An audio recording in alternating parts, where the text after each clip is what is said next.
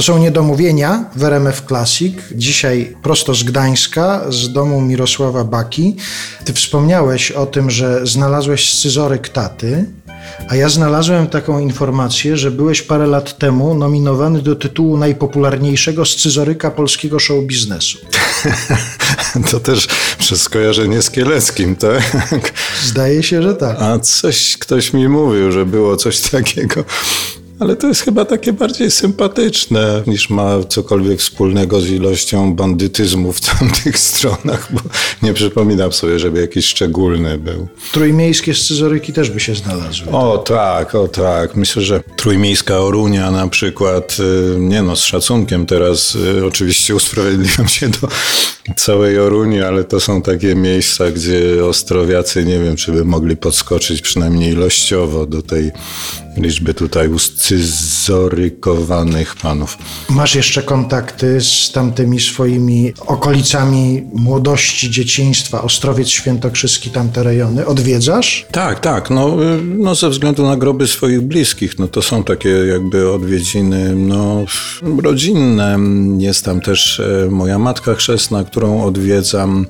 Natomiast utrzymuję, staram się utrzymywać kontakty z y, przyjaciółmi no, z czasów liceum i nawet nie tylko liceum, ale i szkoły podstawowej. Ilekroć tam znajdę czas i już wiem, że przyjadę, to anonsuję się, żeby oni sobie też znaleźli czas dla mnie i zawsze gdzieś tam jakieś miłe wieczorne spotkanie się zdarza i no i oczywiście te najcudowniejsze wspomnienia pod tytułem A pamiętasz? A ja tego nie pamiętam, a ty to pamiętasz i to jest niesłychanie przyjemne, ale na pewno dla każdego z Państwa to jest rzecz oczywista, że wracanie do tych cudownych czasów młodości zawsze jest fajne. A myślałeś kiedyś, będąc tam, że cię rzuci w jakiś inny rejon e, Polski? Czy w ogóle Trójmiasto pojawiało się w twoich jakichś takich młodzieńczych marzeniach, myśleniach, czy to... Wiesz co, to jest na, nawet taka zabawna, rodzinna trochę historia, dlatego że jeden z moich wujków był marynarzem. Wyniósł się z tego bagienno-górskiego, trzeba by powiedzieć Ostrowca, bo to takie góry bardziej bliżej bagien niż gór, te góry świętokrzyskie, kochane moje. Ale on się wyniósł właśnie gdzieś tam w dawnych jeszcze czasach, pewnie kiedy mnie na świecie nie było, wyniósł się do Trójmiasta, do Gdańska konkretnie. I no, ruszył na morze. I to były takie wizyty, jak nie wiem, jak z książek, z powieści Szklarskiego o Tomku, kiedy to jego tam pan Smuga, czy ktoś tam przyjechał do niego i powiało wielkim światem. To tak samo pamiętam wujka Janka, który zjawiał się u nas w domu i w środku grudnia z pomarańczami, które, które ciężko było dostać i był po prostu, był pamiętam łysy i był cały na ciemny brąz opalony, więc w ogóle jak szedł zaśnieżoną ulicą, to był już z daleka widoczny i był, no był kimś niesłychanie egzotycznym. I potem to były jakieś niespełnione marzenia e, mojego ojca, który w pewnej chwili też chciał za tym wujkiem iść e, w tę samą stronę i też się wynieść nad morze z tego ostrowca, gdzie tylko huta była dla mężczyzn albo wulczanka dla kobiet. To taki był podział tam dosyć wyraźny, komunistyczny zajęć w rodzinie ale nie doszło do tego, chociaż mówię dlatego taka anegdotyczna historia, że tak obliczając czasowo, to gdyby do tego doszło, to niewykluczone, że wylądowałbym w tym samym liceum, w którym moja żona się uczyła późniejsza, którą to dopiero spotkałem gdzieś we Wrocławiu i po wielu latach. Także ten Gdańsk, no ja nie dlatego się znalazłem tutaj, że wujek Janek był z Gdańska, albo że jest też w tym taki motyw, że ja myślałem długo o wyższej szkole morskiej, że pójdę do wyższej szkoły morskiej, ale to bardziej przez czytanie setek powieści jakichś marynistycznych, e, gdzie była ta poezja morza, ten cudowny czar, a potem jak się okazało w liceum, że ta wyższa szkoła morska to głównie fizyka i matematyka w których ja nie celowałem, no to musiałem się z tych dziecinnych marzeń wycofać, więc też w związku z tym i w szkole morskiej się nie pojawiłem. No ale w końcu widzisz, tak się ułożyło moje życie, że tutaj się znalazłem.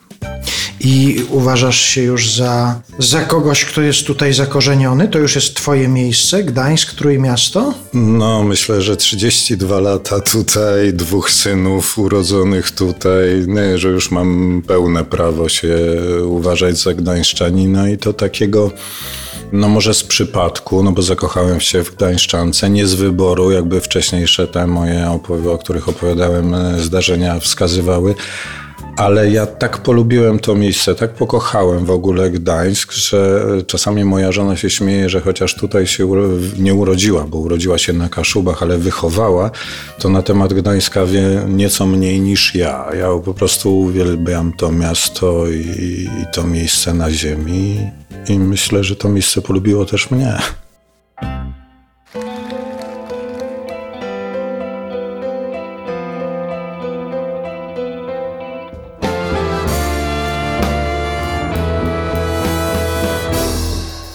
Gdy w twym życiu zjawił się ktoś, kto wygląda jak równy gość, ale nie wiesz, czy szczery jest, czy na pokaz ma gest.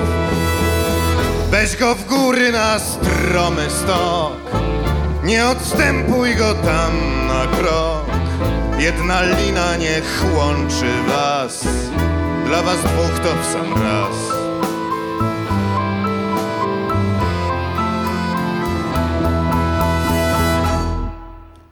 Zobaczysz, że stchórzył, bo od początku mu kiepsko szło, a gdy dłoń skaleczoną miał, w niebogłosy się darł.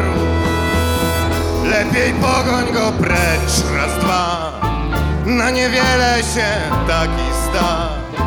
Takich w góry nie warto wieść i nie o nich ta pieśń. Lepiej pogoń go precz, raz, dwa. Na niewiele się taki zda.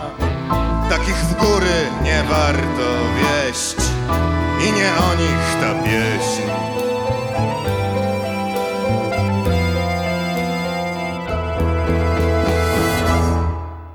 Jeśli druh twój przez całe dnie Ani razu nie skarżył się a gdy spadłeś, to właśnie on zaraz podał ci dłoń.